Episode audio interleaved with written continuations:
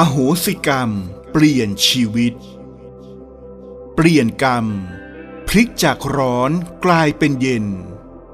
เปลี่ยนชีวิต ให้กลับมาดี สุข รุ่งเรือง ได้ทันตาเห็น อโหสิกรรมนั้น ไม่ได้เปลี่ยนชีวิต ไม่ได้เปลี่ยนอดีต แต่จะเปลี่ยนปัจจุบัน และอนาคตของเราไปตลอดกาล อุปสรรคของชีวิตส่วนหนึ่ง นอกจากเราเอง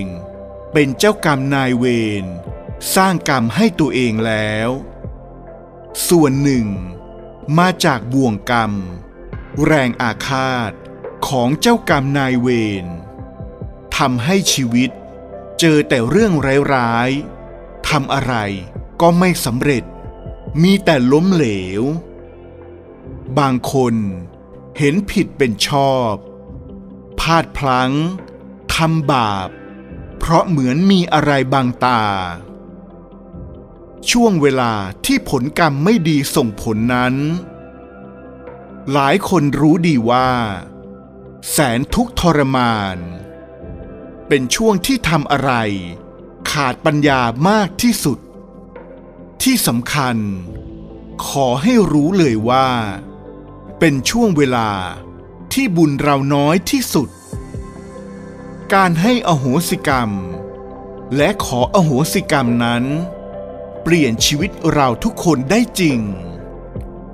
ขอให้ทราบไว้ว่า ส่วนมากแล้ว เราและเจ้ากรรมนายเวรที่ตามไล่ล่าเรานั้น ต้องเคยรู้จัก และต้องมีทั้งบุญ และกรรมร่วมกันมา ยิ่งเจ้ากรรมนายเวรที่อาฆาตแรงๆนั้น ต้องรู้จัก สนิทสนม เคยรักใคร่ชอบพอกันดี แต่มาวันหนึ่ง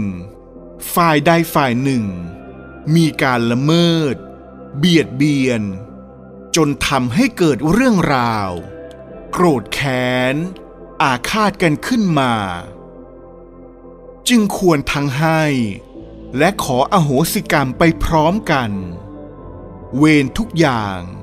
จะได้จบทั้งสองฝ่าย ไม่ติดค้างกันอีก แต่เจ้ากรรมนายเวรหรือเจ้าหนี้เรา เขาจะให้อโหสิกรรมหรือไม่นั้น อยู่ที่เขาไม่ใช่เราที่เป็นลูกหนี้ จะยกหนี้ล้างหนี้ด้วยตัวเอง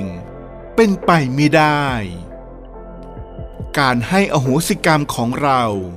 จะเกิดผลมาก ให้อภัยไปจากใจจริง ไม่คิด ไม่พูดถึงอีกต่อไป ถ้ายังคิด ยังพูดถึง แสดงว่า ยังไม่ได้ผลใด ๆ ในการให้อโหสิกรรมนั้น สำหรับการขออโหสิกรรม ครูบาอาจารย์ท่านเมตตาแนะนำสามวิธีที่จะช่วยให้การขออโหสิกรรม เจ้ากรรมนายเวรได้ผล ชีวิตจะค่อยๆดีขึ้น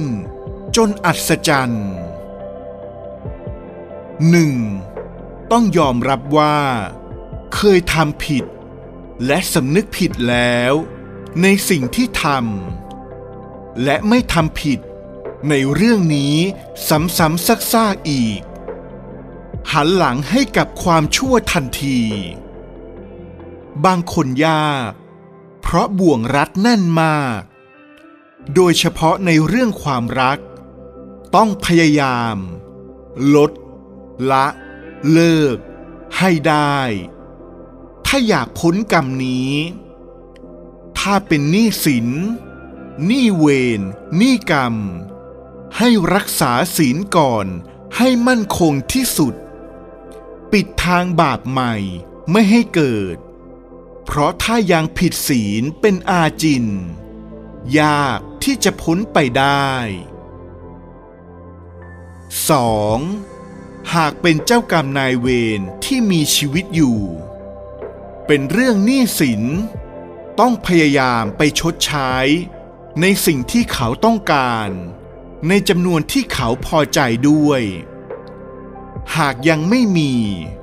ให้ตั้งสัจจะที่ชาตินี้ จะชดใช้เขาให้ได้ และทำตามสัจจะนั้น และทุกการสร้างบุญ ให้อุทิศบุญให้เขา เพื่อขอขมา ขออโหสิกรรมเขาไปเรื่อยๆ จากร้าย จะกลายเป็นดี ในเจ้ากรรมนายเวรที่เป็นดวงจิตวิญญาณ ที่เราติดค้างจนชดใช้เขาไม่ทัน เขาตายไปแล้วนั้น เมื่อเขาเป็นดวงจิตวิญญาณ สิ่งที่เขาต้องการ คือบุญคุณที่ทำให้เรา มีความสุขขึ้นในภพภูมิ และเรา ต้องอุทิศบุญ แผ่เมตตาให้เขา และทำจากการสำนึกผิด และต้องการชดใช้เขาจริง ไม่มีเจ้าหนี้คนไหน ให้อภัยลูกหนี้ที่ไม่ยอมรับผิด ลูกหนี้ปากแข็ง หัวหมอ รังแต่จะทำให้เขาโกรธมากขึ้น อาฆาตหนักกว่าเดิม สำหรับเจ้ากรรมนายเวรในอดีตชาติ ที่เราไม่รู้ แต่มาส่งผลให้ชีวิตวุ่นวาย ตรงนี้ ให้อุทิศให้เขาเจาะจงว่า โดยเฉพาะเจ้ากรรมนายเวรที่กำลังมาส่งผลในเรื่อง วงเล็บ เรื่องที่เป็นอุปสรรคกรรม และเจ้ากรรมนายเวรทั้งหลาย ที่กำลังจะมาส่งผลในขณะนี้มันทำทุกครั้ง หลังสร้างบุญ 3. ขอเมตตา ขอพึ่งบุญผู้มีอำนาจ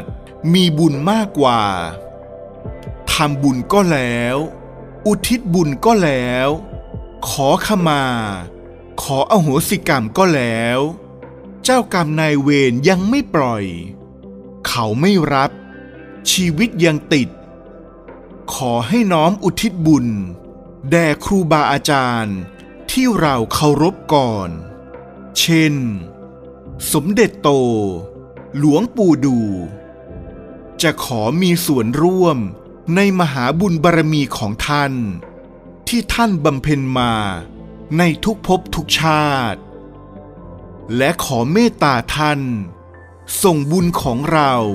ต่อให้เจ้ากรรมนายเวรเพื่อขอเขาให้อโหสิกรรมแก่เรา มันทำบ่อยๆ เช่นกัน ขอให้รู้ไว้ว่า แม้เจ้ากรรมนายเวรเขาอดโทษ ยกโทษให้ ให้อโหสิกรรมกับเรา ส่วนของเวรนนั้น ระงับ ลดแรงอาฆาต แต่ผลของกรรม ไม่มีอำนาจใด มาเบี่ยงเบนได้ ใครทำก็ยังต้องรับ เป็นกฎแห่งกรรม ไม่มีใครใหญ่เกินกรรม แต่จะรับน้อย หรือมาส่งผลไม่ได้หรือต้องหยุดรอส่งผล ขึ้นอยู่กับบุญเรา มีมากแค่ไหน ถ้าเราสร้างบุญไม่หยุด จนบุญเรามีกำลังมากกว่า กรรมไม่ดีก็ต้องรอ หรือส่งผลได้น้อยมากๆ ครูบาอาจารย์ท่านถึงบอกว่า ให้ทำบุญหนีบาปให้ได้ บุญเท่านั้นที่จะพาเราพ้น มีชีวิตที่ดี สุข รุ่งเรืองได้ พลิกจากร้ายกลายเป็นดี และจะพาเราพ้นบ่วงกรรมได้จริง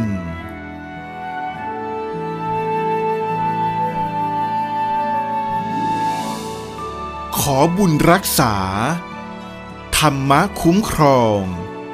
ครูบาอาจารย์เมตตา เทวดาค้ำชูทุกท่านเถิด ทอธรรมรักษ์